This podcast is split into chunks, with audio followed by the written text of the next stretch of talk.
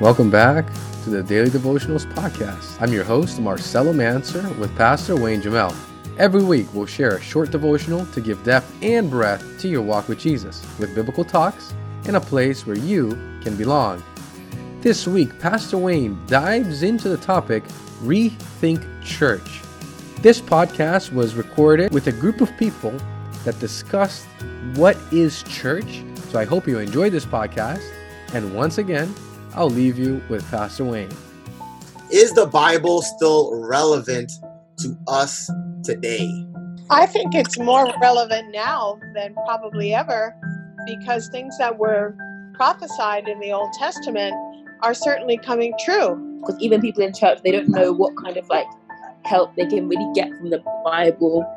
Like sometimes it's not always clear the way we present it, like in our churches. So I feel like demonstrating, I guess, the impact that it has like on our own lives. Otherwise, people will never know that it has like this amazing power to transform situations and people and circumstances. And then if they don't know that its relevancy will just be limited, I think. Because the Bible is relevant, but is the church relevant today? Jesus even said, You search the scriptures because in it you think you have eternal life. You know, it's the idea that you can read the Bible, but it may not be it may not have an impact on your life if you don't allow it. So a lot of my patients that I didn't even know were Christian or anything, a lot of them all of a sudden are talking about oh how much they miss going to church and everything, how it's not the same. It's kind of like the saying absence makes the heart grow fonder because a lot of people now that they're not in it, now all of a sudden they're like expressing how much they miss it. I think it has a lot to do with fellowship. I'm missing seeing people and sharing experiences and just connecting on a level that I don't get to now. Actually, a lot of our churches aren't really relevant to the communities that they're in. I think that sometimes as Adventists, we take kind of like a one size fits all approach to church. Mm. And so we just kind of copy and paste same format that our parents and our grandparents and probably their parents have been doing church in the same way. So if I go to church in any other country, I know that if I turn up there at 9.30, it will be Sabbath school, and at 11, it will be divine service, and then it will be potluck, and then it will be Bible study, and like it's like this kind of the same everywhere. And it's like, well, if my community doesn't fit that kind of mold, do we then adapt or do we just kind of like, well, we've just got to wait for them to change and to get more saved so that they can come and like become clones of like the church members that we have already? How is religion relevant today? The way religion is set up, it's man made and it has rules depending on whose religion it is. The Bible has for religion threskeia, which means ceremonial observance. So every time you see the word religion in the Bible, it's coming from this word. And I'm going to show you all the times in the Bible where the word religion shows up. Look at this. Straightest sect of our religion, I live the Pharisee. First time that the, this uh, word religion is mentioned it's mentioned in connection to Pharisees, vainly puffed up in his fleshly mind. If any man among you seems to be religious and bridleth not his tongue, but deceiveth his own heart, this man's religion is in vain. Religion that is pure and undefiled before God, the Father, is this. It gives us the definition of what good religion is to visit the orphan and widows in their affliction and to keep oneself unstained from the world. The only time religion is mentioned in a positive way is in relationship with doing service to others.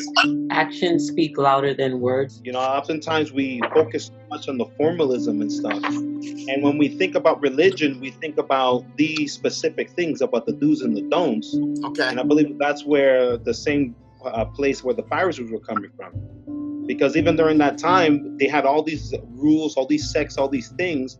And as they were going they took away from the pure gospel.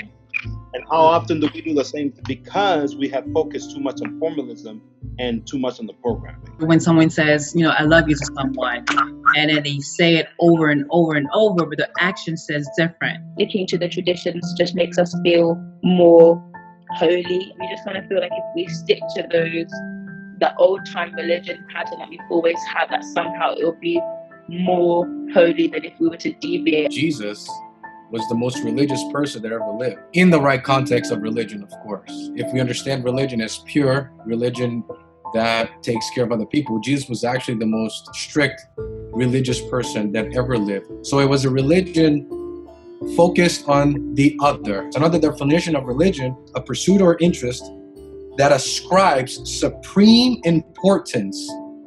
So, where do we ascribe supreme importance? If we ascribe supreme importance to the ritual or the ceremony, we miss the point. That, If we ascribe supreme importance to the other in our religious pursuits, then that's a religion that aches a lot more to the biblical definition than the human definition that sometimes we get confused with. A lot of these things are a way for us to feel good about ourselves or to earn our way to heaven. okay. And maybe maybe people won't actually admit it because they'll say, "No, no, no, gift. God's grace is a gift, and I can't earn my way to heaven." But then we place so much importance upon the things that don't really truly matter, and they make us a lot like the Pharisees and the Sadducees in the fact that we're not really showing God's love in those actions. Should Christians be involved in social justice? I think they should definitely be involved. Uh, the greatest commandment is to love God with all your heart. And then the second greatest commandment is to love your fellow man. And then Isaiah 1 verse 17 talks about um, seeking justice and defending the oppressed. So they should definitely be involved in social justice. because there are a lot of things within our society that need to be addressed. If there's hunger, if there's people who have needs or they're being and they're not getting justice, we should be there to be a good Samaritan and get right the wrongs that are existing. However, nowadays, we tend to equate that with a political party. I don't think God is part of any political party. I think that God transcends all social constructs that we build. And sometimes we place each other in boxes, right? You know, the church is, is liberal or it's conservative, therefore it's a Democrat or it's Republican. In James chapter 2, verse 15, it says, If a brother or sister is naked and destitute of daily food, and one of you says to them, Depart in peace, be warmed and filled, but you do not give them the things which are needed for the body, what does it profit? Uh, thus also faith by itself, if it does not have works, is dead. This is where we get that whole concept, faith without works is dead. And most times we think that verse is talking about is talking about the Ten Commandments, right? But it's actually just talking about dealing with with problems in the community. He's saying, don't just pray, do something. If not, then your faith without works is dead. But the same thing is in reverse. If we just do works without faith, then we don't have anything. Remember in Matthew chapter 7, verse 22, there were people that were doing things in the Lord's name. And then they were saying, Hey, Lord, where are you at? And God told them very clearly, I don't know you. It's about taking a stance outside of the church. Okay. And I think that ha- has to do with like the, the reputation of the church and then it goes back to religiosity. Because if I if I take a stance on this thing, what does this mean for me as an Adventist? Like Christ but the lord He wet their knees and then he bade them follow me. So if we're going to ignore their knees, then we can't ask them to come into the church. We have to meet their needs first and then we can reach them. How does the Bible impact the community? That true Christianity is relevant. It's meaningful, life changing, and it gives sensible answers. But anything that masquerades as Christianity isn't. The masqueraders have fooled millions of people for hundreds of years. It's only the truth, Jesus said, that can make you free. Fake Christianity is the worst press for Christianity.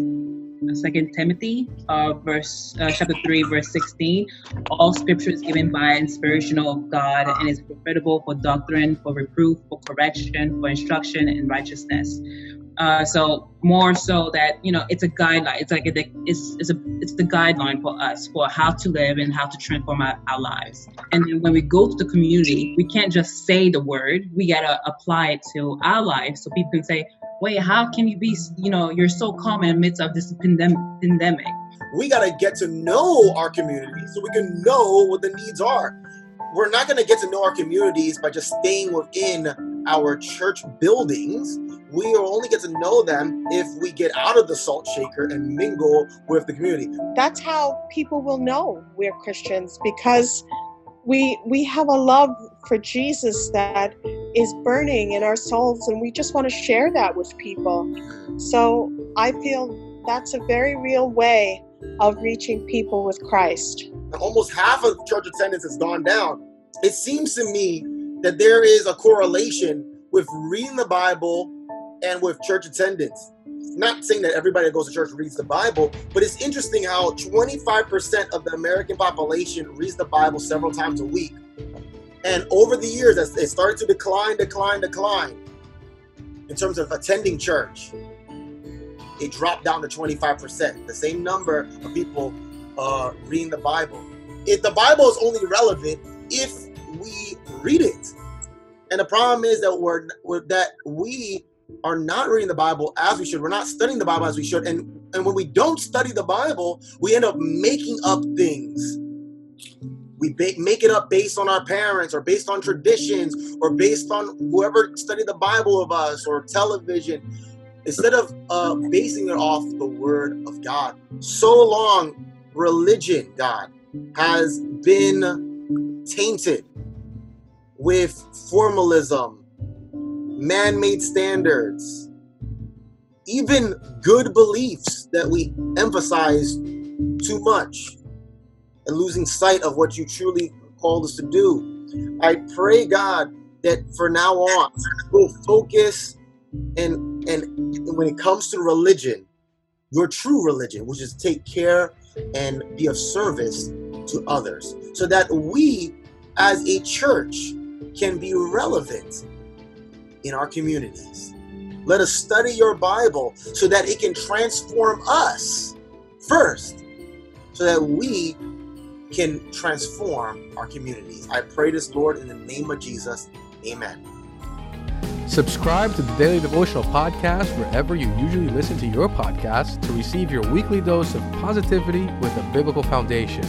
You can find Pastor Wayne on his website, waynejamel.com. You can also watch the Daily Devotional channel on YouTube.